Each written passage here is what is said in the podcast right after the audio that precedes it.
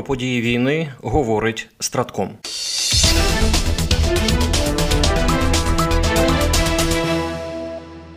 Головнокомандувач збройних сил України генерал Валерій Залужний вважає, що війна з Росією переходить на новий етап. Позиційна боротьба зі статичними та виснажливими боями. Щоб перемогти в ній, потрібні високі технології. Про все це головнокомандувач збройних сил України розповів виданню Економіст. Так само, як і в Першій світовій війні, ми досягли рівня технологій, які ставить нас у глухий кут. Глибокого і красивого прориву швидше за все не буде. Вважає головнокомандувач. У такій ситуації у ЗСУ з'являються нові акценти у веденні війни. Найважливішим з них є повітряна міць. Контроль над небом необхідний для проведення широкомасштабних наземних операцій. Сюди входять як пілотовані літаки, так і дрони. Другий пріоритет засоби радіоелектронної боротьби. РЕП є ключем до перемоги у війні з безпілотниками. Впевнений генерал Залужний. Третій пріоритет ведення контрбатарейної боротьби, знищення ворожої артилерії. Це важливо, оскільки у цій війні артилерія, ракетний і реактивний вогонь складають 60-80% усіх військових завдань. Четверта потреба мінно-вибухові технології. Західних поставок засобів розмінування виявилося недостатньо з огляду на масштаби російських мінних полів, які подекуди простягаються на 20 кілометрів. Коли українські війська знешкоджують мінні поля ворога, Росія швидко відновлює їх, дистанційно мінуючи території. П'ятий і останній пріоритет це нарощування резервів. Перш за все, людських, а це мобілізація, навчання, ротація військових. Нові інноваційні підходи можуть перетворити цю війну позицій на війну маневрів. Резюмує головнокомандувач збройних сил України генерал Валерій Залужний.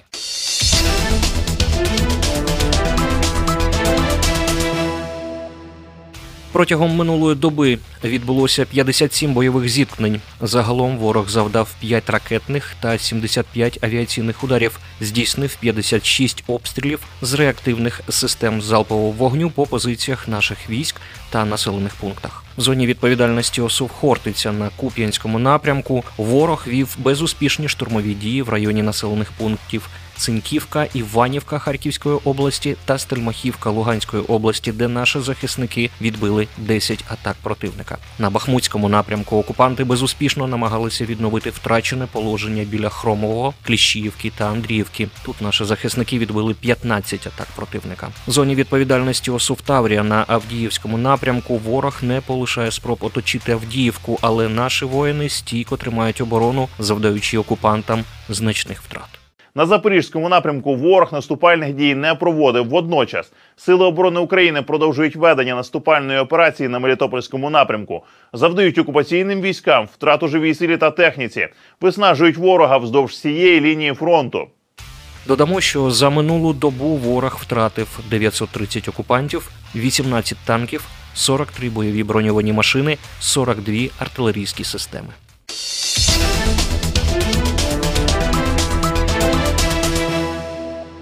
Міністерство оборони України створило агентство Державний оператор тилу, яке буде займатися закупівлями продуктів харчування для збройних сил України. Очолив агентство Арсен Джумаділов. Перший напрям, за яким державний оператор тилу забезпечуватиме ЗСУ харчування, проведення закупівель заплановане на грудень. Перші поставки очікуються у другому кварталі 2024 року. Розповів заступник міністра оборони України Дмитро Кліменков.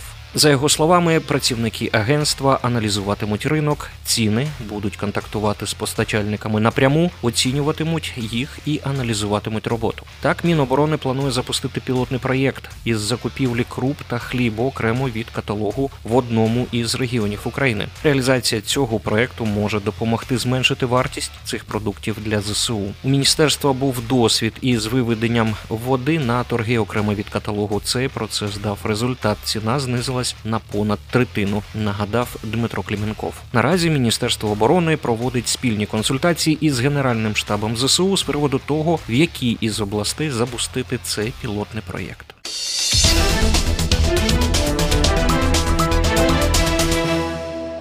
У Міноборони Британії вважають, що після втрати в Україні кількох зенітно-ракетних комплексів великої дальності Росії доведеться послабити свою протиповітряну оборону в інших місцях. Про це йдеться у розвідувальному огляді Міноборони Британії. Як підкреслили у міністерстві, Росія вже давно надає пріоритет потужним високотехнологічним зенітно-ракетним комплексам великої дальності як ключовому компоненту своєї військової стратегії. За даними британської розвідки, Росія ймовірно втратила щонайменше чотири пускові установки ЗРК великої дальності С-400 внаслідок українських ударів протягом останнього тижня. І тому існує реальна можливість того, що замінюючи знищені системи в Україні, Росія послабить свою протиповітряну оборону в інших операційних зонах, зазначили британські аналітики.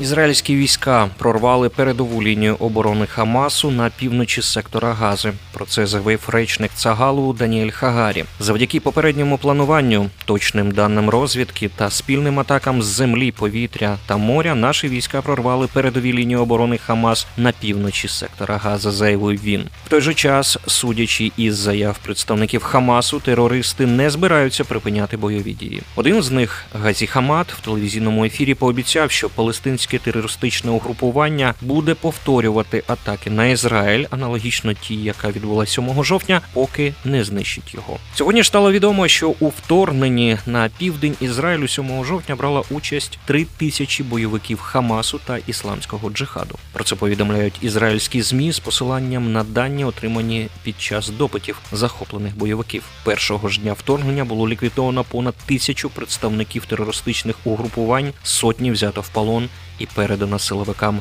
для допитів.